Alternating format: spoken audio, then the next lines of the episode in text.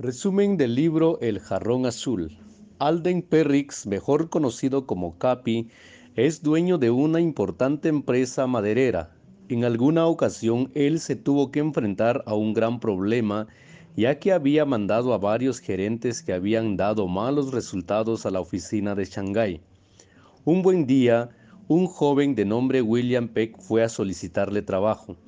Era agente vendedor y le comentó que podía vender cualquier cosa de valor.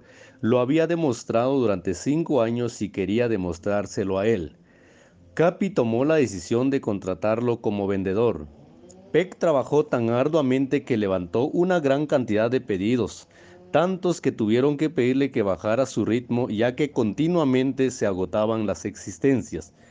Peck tenía las características de un buen administrador para la oficina de Shanghái, por lo que Capi decidió probarlo pidiéndole que le trajera el jarrón azul. Era un domingo y Cap- Capi le pidió a Peck traer el jarrón azul con este argumento. Andando por el centro, dijo Capi, pasé frente a una tienda en la calle Sutter entre Stockton y Powell, en donde en un escaparate se encuentra un jarrón azul. Sucede que una amiga a quien le tengo gran aprecio posee otro igual y sé que nada le agradaría más como regalo de aniversario de bodas que otro jarrón como ese. Tengo que tomar el tren a las ocho de esta noche para llegar mañana a Santa Bárbara, donde ella vive, y podré felicitarle personalmente, así como entregarle el regalo. Capi describió el jarrón y concluyó que el costo no sería gran cosa. Podría Peck pagarlo con su dinero y después cobrarlo a la empresa. Peck se dirigió a buscar el jarrón, no encontrándolo en la tienda de la dirección señalada, habló por teléfono a Capi para confirmar la dirección. Al no contestarle, decidió recorrer la calle de nuevo sin, sin encontrar la tienda con el jarrón azul. Entonces recorrió varias calles en todas direcciones. Recorrió todo el centro sin darse por vencido. Emprendió la búsqueda en otra zona y otra hasta que notó que en una tienda se encontraba el jarrón que correspondía a la descripción de Capi. Trató de abrir la puerta, pero estaba cerrada con llave. Preguntando en una tienda cercana, pudo conseguir solo el apellido del propietario.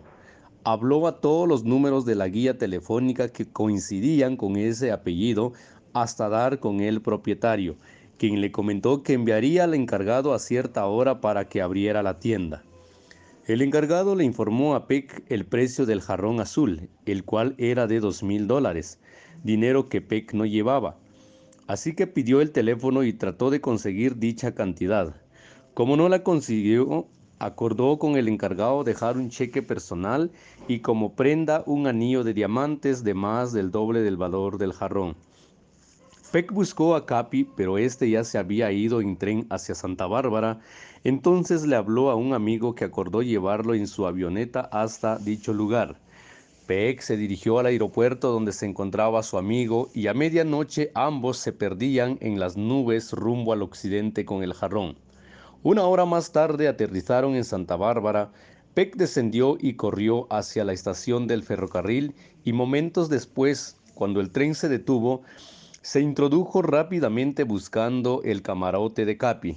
Tocó fuertemente la puerta del camarote hasta que Capi le abrió. Dejándole entrar para tomar asiento, comenzó a reírse y le refirió que todas las dificultades con que tropezó habían sido planeadas desde la dirección equivocada hasta el precio del jarrón, pues en realidad solo valía diez dólares. Capi le comentó a Peck que para confiarle un puesto de tanta importancia, necesitó ponerle a prueba para estar seguro de que podría desempeñarlo. Por eso le había confiado la tarea más ardu- ardua que daba a los que necesitaba para los cargos que requieren personas que nunca se dan por vencidas. Peck sabía ahora que al salir del tren tendría un puesto de diez mil dólares al año como gerente de la sucursal en Shanghái. El jarrón azul es una muestra de qué tan lejos se puede llegar si se tiene la disposición, deseo o actitud de una persona para realizar las tareas que le son designadas dentro de la empresa. Aún a pesar de todos los inconvenientes que se pueden presentar, siempre y cuando la persona decida no darse por vencido antes de pelear hasta la muerte. venciendo los obstáculos, tanto los previstos como los no previstos. Cuando Capi puso a prueba a Peck, mandándolo a buscar el jarrón azul, envió un mensaje, mensaje que solo los luchadores pueden descifrar. No todos podemos pasar esta prueba, pero si logramos descifrar el mensaje, seremos muchos los que estemos en camino de superarla, ayudando a nuestras organizaciones a la mejora de su competitividad y a nuestro desarrollo personal. Reseña. De una manera pintoresca, este libro pretende motivar a todos en la tarea diaria de triunfar en la vida. Presenta así una narración del espíritu optimista y emprendedor de que todo ser humano debe poseer al, al iniciar cualquier actividad en la vida. El Jarrón Azul es una historia que pretende dar una visión diferente de la vida y de los problemas del pasado. Quiere motivarnos en la tarea de triunfar siempre ante cualquier obstáculo y no darnos por vencido. Con esta historia se pretende colaborar con la formación de valores. El documento es un pequeño cuadernito, pero con mucho contenido.